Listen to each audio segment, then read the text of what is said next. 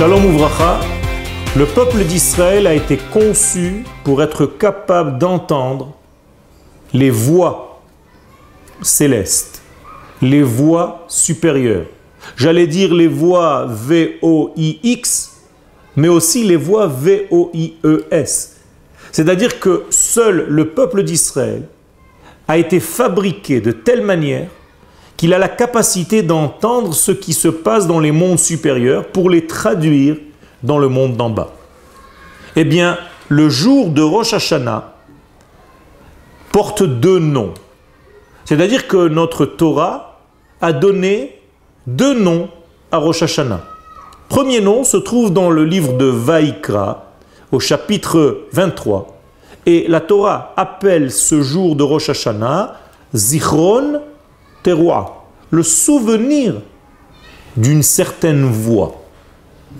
La deuxième euh, référence de la Torah qui parle de Rosh Hashanah se trouve dans Bamidbar 29. Et là-bas, Rosh Hashanah est appelé Yom Teroua, le jour de cette voix.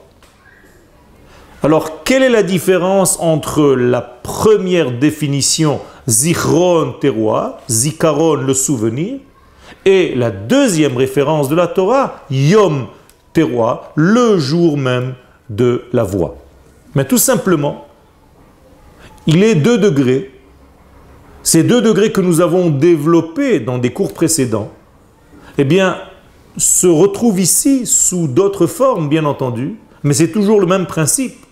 C'est-à-dire que le degré supérieur est un degré qui contient le souvenir parfait, qui ne s'efface jamais, qui ne disparaît jamais, qui ne s'éteint jamais. Il n'y a pas d'oubli à ce niveau-là. Donc il s'appelle Zikaron, le grand souvenir d'en haut.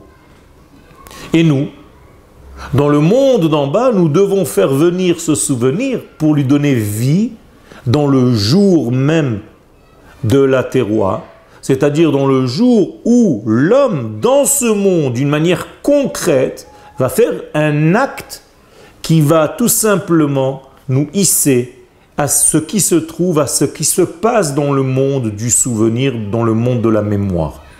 Eh bien, ce jour-là, c'est le jour de Rosh Hashanah. Et ce jour-là, nous faisons, j'allais dire, un acte symbolique de sonner du chauffard, concrètement parlant, dans le monde d'en bas, dans nos synagogues. Pourquoi faire? Bien tout simplement pour se mettre à l'écoute de ce qui se passe dans le monde du souvenir, où dans ce monde-là, on n'a même pas besoin de sonner du chauffard. C'est comme si cette voix était elle-même le chauffard. C'est quelque chose d'extraordinaire. C'est d'ailleurs la manière dont a Akadosh Baruch de parler. Akadosh Baruch utilise le langage du chauffard comme nous avons vu le jour du don de la Torah, Moshe Yedaber, alors que Moshe utilise un langage humain, Veha Elohim Bekol.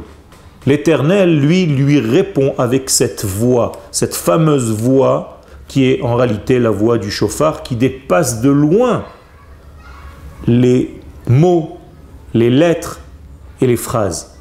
C'est-à-dire que c'est un degré qui est un souvenir parfait de la mémoire parfaite de ce qui était avant la création, c'est-à-dire une mémoire qui contient tout le but de la création.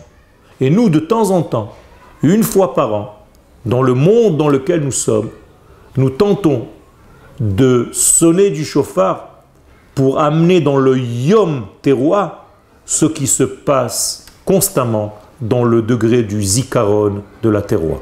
Shana Tova.